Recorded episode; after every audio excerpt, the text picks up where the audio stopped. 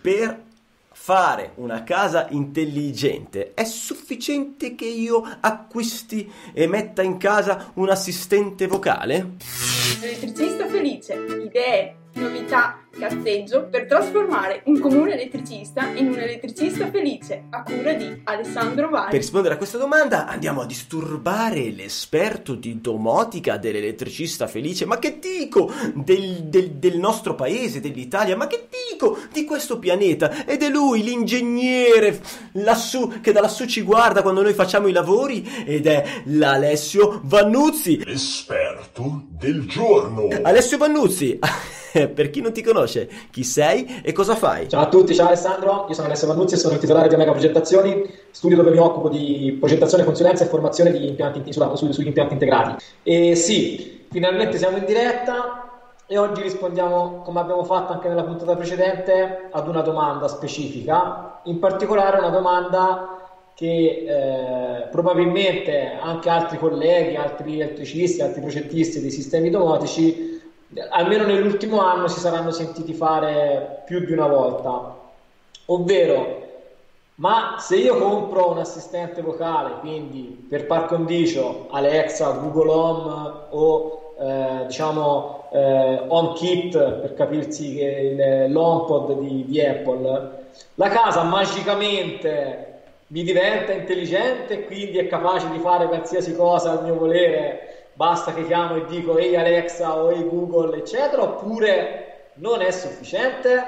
Allora posso provare a rispondere io e io secondo me è sufficiente. Secondo me è sufficiente. Io compro un assistente vocale come Alexa e gli dico Alexa cucina e magicamente su, nella pentola inizia ad comparire della roba all'interno delle Ale, se mi dici che con Alexa è più facile che ti arriva una pizza a casa. O del sushi posso essere anche d'accordo. Anche l'impianto magicamente diventa intelligente. La vedo, la vedo un po' dura. Però sembra strano sembra strano ma ripeto non so se c'è già qualcuno in chat già qualcuno che ci sta seguendo. Però veramente ma è una domanda che nell'ultimo anno anzi diciamo soprattutto negli ultimi 5-6 mesi da dopo l'estate in poi, è una domanda che personalmente mi viene fatta quasi quotidianamente o che comunque quando io spiego di che cosa lavoro, magari anche, che ne so, con una nuova conoscenza, un parente, un amico che non sa bene di cosa mi occupo e prova a spiegare di cosa mi occupo, spesso fanno riferimento banalmente ad Alexa, Google Home e quant'altro, perché c'è questa percezione e ovviamente è magicamente figlia eh, delle pubblicità che i vari eh, Google e Amazon fanno e hanno fatto, ehm, che sembra appunto che basta posizionare l'assistente vocale in casa e magicamente tutto ciò che è nella casa e tutto ciò che tocchiamo diventa intelligente.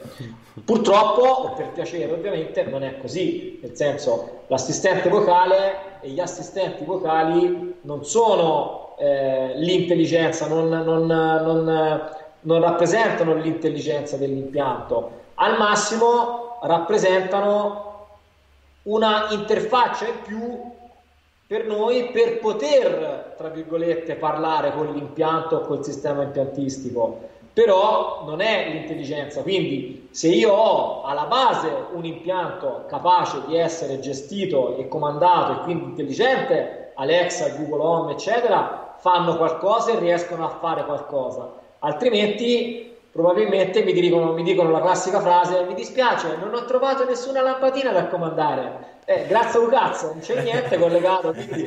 Vabbè, ma di, di, fatto un assistente vocale è un assistente, è un tramite, è un qualcosa che sta tra noi, traduce la nostra voce in un comando. Comunque deve avere esatto. da un certo punto, da, cioè da un, in una zona un comando e un, anche un sistema che gli dica come, con che linguaggio comandarlo, certo. in che modo, che cosa deve fare.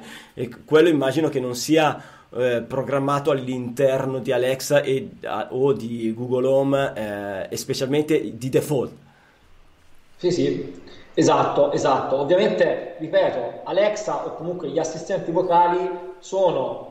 Eh, possono essere, anche se io poi vi, ti racconto un aneddoto così chiarisco anche un altro aspetto secondo me importante, eh, sono l'equivalente di quello che per noi è l'interruttore o, per essere già più moderni, quello che ad oggi è la classica gestione di un impianto domotico, ovvero il tablet, il PC o lo smartphone, e quindi un'interfaccia eh, supervisione, touch, eccetera, invece di essere un interruttore, un'interfaccia touch, diventa un'interfaccia vocale. Però, ripeto, non è la scatolottino di Alexa a far sì che per magia l'impianto diventa intelligente, è che alle spalle di Alexa c'è un sistema integrato e qui si possono aprire vari scenari, varie, varie metodologie, come la puntata precedente quando abbiamo parlato dei sistemi eh, da applicare su una casa esistente, filari, non filari, wireless, lì si apre un mondo, eh, grazie a Dio il mondo è vario, quindi ce ne sono tantissime cose, quindi quello si, apre, si aprono tantissimi aspetti. Però l'assistente vocale deve in qualche modo dialogare con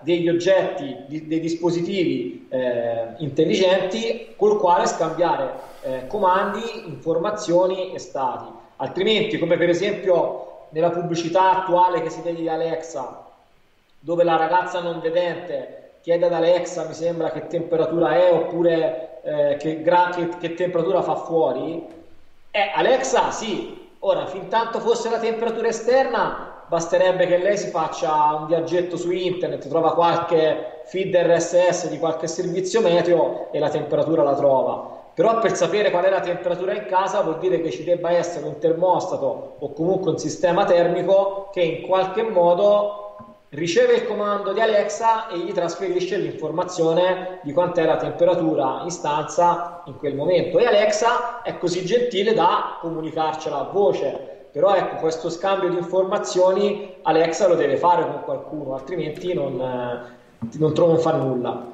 Certo, c'è da dire che vabbè, ci sono alcuni oggetti che eh, parlano con Alexa e quindi possono dargli queste informazioni come i termometri, come i termostati, come eh, telecamere, eccetera, senza necessariamente dover andare a creare un sistema domotico. Eh... Sì, sì, no, no, eh, ripeto, è, è, lo stesso discorso quando si parlava la volta scorsa di, di realizzare un sistema domotico piuttosto che filare in, in modalità wireless, no? Io vado, che ne so, faccio un esempio eh, vado all'Apple Store, mi faccio scorta dei vari dispositivi che Apple mi certifica essere compatibili con HomeKit, li porto a casa, li collego chi in un modo, chi in un altro, chi con un hub, chi in un altro, poi prendo l'applicazione casa di Apple, mi metto lì, ne configuro una alla volta, una alla volta, una alla volta, li carico dentro la mia interfaccia di HomeKit a tutti gli effetti da quel momento in poi se io dico ehi Siri accendi la lampadina blu eh, in salotto se io in casa ho montato una lampadina Philips Hue eh, eh, di quelle lì RGB la lampadina si accende e va sul blu. Non ho toccato nulla dell'impianto e funziona. Qui però si apre un altro scenario. E qui per l'amor di Dio poi ognuno è libero nella vita di fare ciò che vuole. Eh, il bello brutto di questo sistemino, che, di questo modo che ho, appena, che ho appena detto, è che sicuramente è più user friendly per quanto riguarda l'installazione, perché io basta vado all'Apple Store, mi compro 500, 600, 700 euro di roba e sono a posto. Il problema è che eh, non avrò mai in questa maniera una vera e propria integrazione impiantistica, anche perché spesso gli oggetti che mi dicono essere compatibili con HomeKit o comunque con altri sistemi vocali delle volte tra di loro non sono, non sono eh, integrabili oppure ognuno di loro pretende che ci sia in casa l'ennesimo hub di trasmissione, l'ennesimo oggettino che mi fa da, da bridge tra il mondo HomeKit e il loro mondo, quindi vado soltanto a pianare la casa di oggetti trasmettenti eh, in vario modo che mi vanno poi a creare una, un subbuglio di reti e sottoreti e sottosistemi nella casa. Finché funziona tutto bene, il giorno che non funziona la persona si mette le mani nei capelli perché giustamente non è né un informatico né un tecnico e probabilmente purtroppo l'unica cosa che può fare e che fa spesso e volentieri è riandare all'Apple Store nuovamente, ricomprare altri 500-600 euro di roba e cambiare le esistenti con, quella, con la versione 2 che nel frattempo è uscita. che nel frattempo non crescia.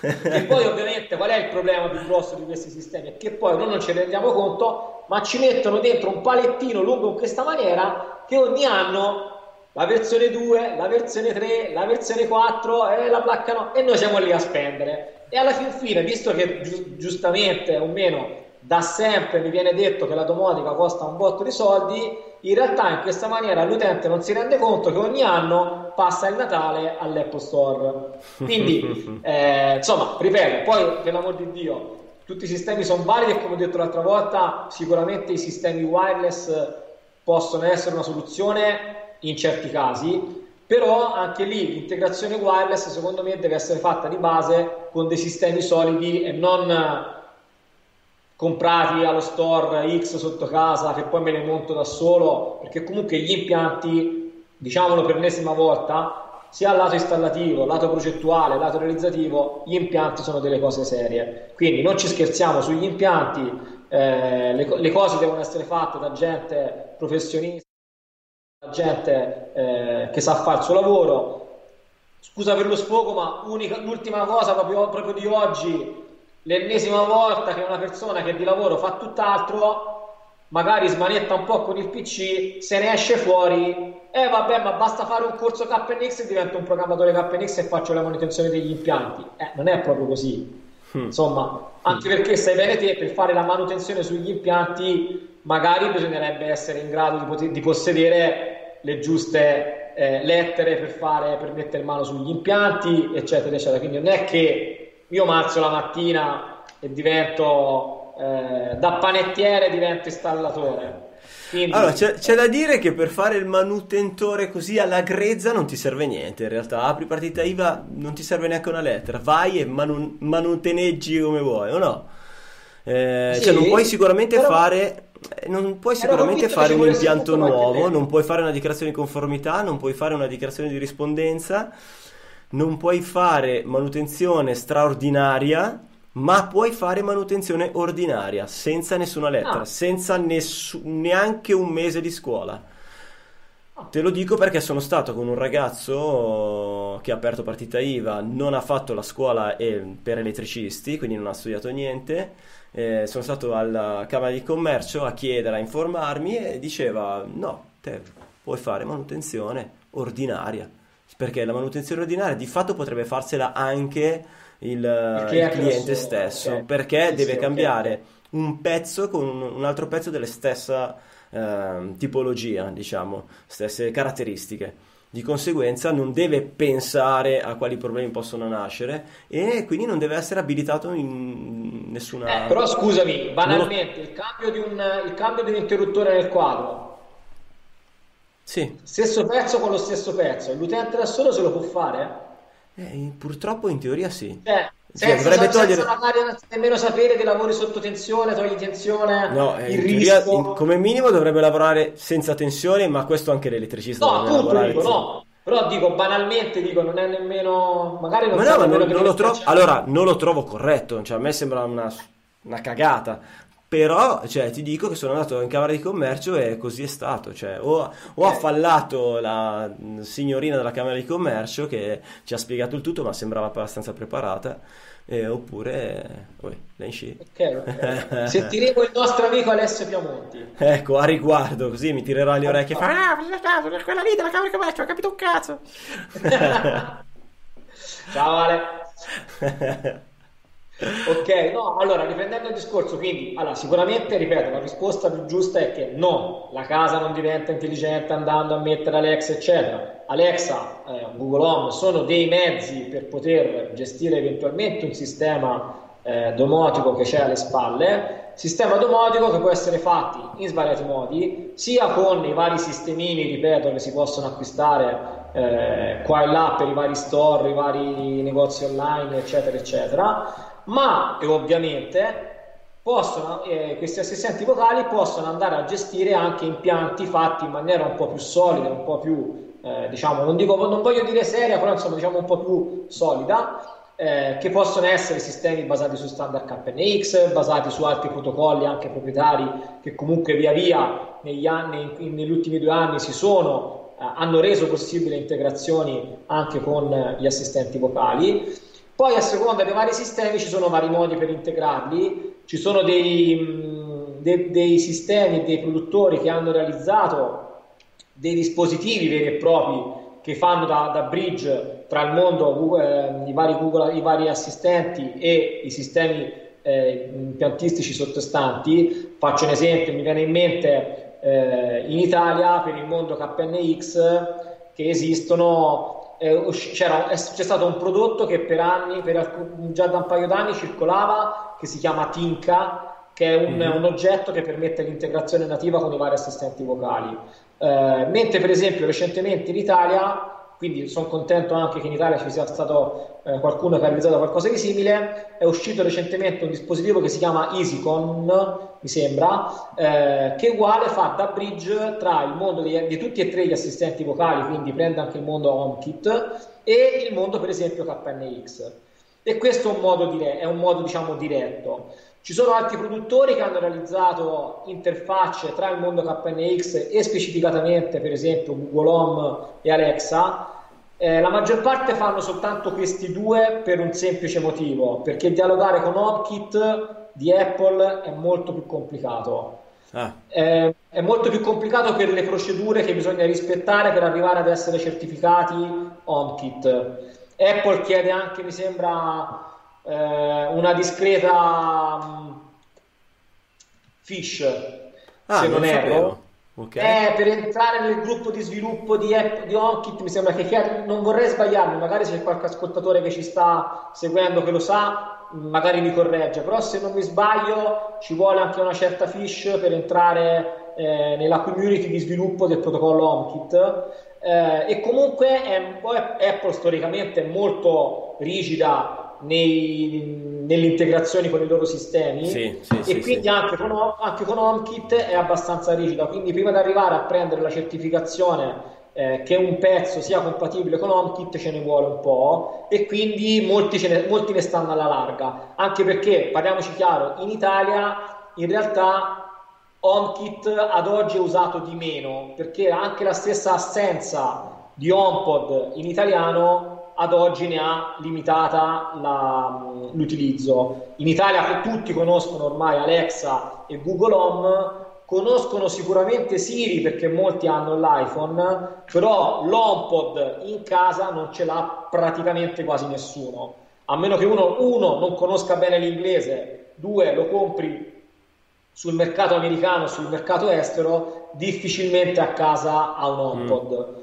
Eh, quindi ecco, diciamo, per ora, sotto che punto di vista, il motivo per cui molti non si buttano a fare l'integrazione con HomeKit è dovuto anche a quello. Mentre ormai Alexa e Google Home delle volte lo vendono anche a 20 euro, 19 euro, certo. c'è gente che fare scorta al, al, centro commerciale. Il più venduto è quello di Google e secondo posto è, è Alexa, giusto? Come sì, poi sai, secondo me vai a momenti per ah. esempio c'è stato un momento che secondo me andava più, è stato venduto più come numeri istantaneamente, se guardavi il periodo, Alexa. Mm-hmm. Eh, Google Home secondo me, ehm, perché poi anche lì la domanda che mi viene fatta spesso, ma tra i due qual è meglio? Brr, dipende, dipende perché per esempio attualmente se parli del mini Echo Dot ha una qualità audio migliore rispetto a Google Home Mini eh, mentre per esempio su Google Home c'è il vantaggio di avere tutto il, mondo, eh, tutto il mondo Google, quindi a livello di ricerca eccetera si basa sul motore di ricerca di Google, mentre Amazon non si può basare su quel motore. Quindi se te hai un account Gmail ci puoi collegare una marea di cose. Quindi poi delle volte c'è chi si smutanda in un modo e chi si smutanda in un altro, delle volte trovi Google Home a 19 euro e delle volte trovi Equadot a 20 euro, quindi magari in quel momento c'è l'offerta su Alexa e tutti a comprare Alexa. In realtà dovrebbe uscire a breve qualche, qualche novità su Google, perché Alexa sì. è stato recentemente rinnovato, sono usciti dei modelli nuovi, è stato rinnovato. Google Home si sta aspettando che esca con dei modelli nuovi probabilmente. Entrambi hanno fatto anche la versione con schermo, sì. da 5-7 pollici, mi sembra anche da 10 pollici, quindi ecco, sicuramente si stanno evolvendo e probabilmente diventeranno le interfacce del, fusu- del futuro, eh? nel senso, quindi... Ovviamente io le ho tutte Io, Anche io. Sono uno di quelli che compra tutto e poi prova, gioca. Io comincio ad, averci, comincio ad averci già due Google Home Mini perché recentemente Google me l'ha regalato un altro. Uh-huh. Perché sono abbonato a Google Now e ha regalato un Google Home a tutti gli abbonati a Google Now. Poi avevo già l'Exa Ecodot, avevo già un Google Home Mini, quindi ormai andiamo così. Ora mi nasce la bimba, voglio usare voglio usare Amazon con lo schermo, Alexa con lo schermo come baby monitor, quindi sì. siamo proprio a cavallo. No, ecco, però una cosa importante, allora, al di là, ripeto, dell'integrazione, per esempio molti sistemi utilizzano per, per integrare questi assistenti vocali il servizio web IFTTT, perché sì. comunque fa da bridge tra i due mondi eh, tra l'altro ti apre un mondo favoloso perché IFTTT c'è dentro di tutto e di più, quindi riesci anche a integrare dei servizi particolari. Eh, l'unico, l'unico pecca è che ovviamente te fai un doppio passaggio sul web perché devi andare a pescare IFTTT che è sul web, IFTTT deve andare su Google, su Google Amazon che è sul web e ti devono rispondere. Devi pregare che nel frattempo non succeda niente sulla rete perché altrimenti eh, potrebbe saltare qualcosa. Quindi c'è questa di differenza, per esempio, rispetto ai dispositivi di cui parlavo prima che invece nativamente parlano con Alexa o okay. Google Home perché evitano un, un doppio passaggio lato web. Eh, però anche qui, insomma, probabilmente nei prossimi mesi e sicuramente nei prossimi anni ci saranno sviluppi, sviluppi continui. Quello che mi preme dire però su questi, su questi dispositivi e su cui invece delle volte quando le persone mi fanno eh, domande riguardo a questi mi piace puntualizzare e sensibilizzare sono due cose. Una è molto importante secondo me, è che questi oggetti che per noi sembrano delle, scusate il termine, delle cazzate perché sono degli oggettini, ah ci parlo, ci racconto le barzellette eccetera eccetera, in realtà Così come, e mi fa piacere che l'abbia fatto, si vede nella pubblicità che ha fatto recentemente Amazon, sono e possono essere dei validi supporti e strumenti per persone che hanno disabilità. Mm. Perché diventano a tutti gli effetti dei mezzi, un mezzo attraverso il quale la persona disabile, cieca, in carrozzina, con problematiche, eccetera, può comunque avere un minimo di indipendenza in più sulla gestione e il controllo del proprio impianto di casa. Quindi sono, secondo me, sotto questo punto di vista, uno strumento validissimo. Io sto lavorando con un collega ad un'abitazione di una persona cieca. Sì. E questa persona cieca ha per prima cosa chiesto la possibilità di poter gestire tutto il sistema e tutto l'impianto attraverso la presenza nei vari ambienti dell'assistente vocale. Certo. E questa cosa l'ha reso felice perché sa benissimo che questa cosa lo renderà, magari non al 100%, ma sicuramente più libero di quanto sarebbe stato eh, in, maniera differente. Quindi l'assistente vocale è sicuramente uno strumento di eh, sussidio alle persone, di aiuto alle persone con disabilità. Quindi sì, noi scherziamoci pure parliamoci, facciamoci raccontare le barzellette, ma ricordiamoci che comunque che per persone con, con problemi è uno strumento importantissimo. Di contro, noi persone, cioè le persone normalmente abili, normalmente, eh, abili non devono approfittare dell'assistente vocale. Ti faccio l'esempio opposto. Eh, sto realizzando un'abitazione per una coppia di ragazzi giovani eh, che stanno facendo, la, spero, la loro casa della vita, perché sono dei ragazzi giovani che si stanno sposando e stanno investendo nella loro casa. L'impianto è abbastanza vario, quindi c'è un po' di tutto, dall'illuminazione, le motorizzazioni, le tende, la termoregolazione, eh, gestione cariche, eccetera, eccetera. Il cliente mi ha chiesto, senti, ma mi puoi mettere tutto l'impianto, quindi tutti i comandi su Alexa? Allora, io gli ho detto, figlio mio, io te li metto anche tutti i vocali, tutti i comandi su Alexa, però parliamoci chiaro. Ora, un conto è se mi chiedi di richiamare da Alexa il valore della temperatura, se mi vuoi richiamare da Alexa lo scenario spegni tutto, cinema, qualcosa che magari piuttosto che fare tante operazioni te a mano certo. ti richiama velocemente delle, delle macro. Esatto, delle macro ma la singola luce che basta che ti sposti di 3 cm e con la mano la puoi spegnere, ti prego, spostati, ma lo sai perché? Perché altrimenti si va all'opposto. Per la persona disabile è una, è una, è una manna dal cielo. Certo. Per noi diventa una scusa per non fare un cazzo. Ma proprio niente, cioè non ti alzi più dal tavolo. Quindi cerchiamo di essere cioè siamo nei valori medi, no? Nel senso, le cose vanno usate con la giusta dose. Se siamo persone capaci di intendere e di volere e siamo in movimento, ma alziamoci per spegnere una luce, non è la fine del mondo. Poi il fatto di sapere che se quel giorno, quella sera non ti fa voglia di alzarti dal divano e la vuoi spegnere, la puoi spegnere, va bene. Ma facciamolo il gesto di spegnere una luce, non succede niente, anche perché allora o fai tutto così e non metti gli interruttori e quindi non spendi soldi, e allora lo potrei capire, ma visto che quegli interruttori li hai spesi, hai speso soldi, hai pagato l'installatore, li hai montati e tutto quanto, usali. Certo. Quindi ecco, mi viene, ripeto, vedo che sotto questo punto di vista delle volte si rischia di andare all'eccesso. Sì, sì, sì. Quindi sì, secondo sì. me Deve, devono essere degli strumenti utili e intelligenti, ma non bisogna abusarne, come qualsiasi cosa che non bisognerebbe mai abusare di nulla. Bisognerebbe sempre avere la giusta dose di qualsiasi cosa.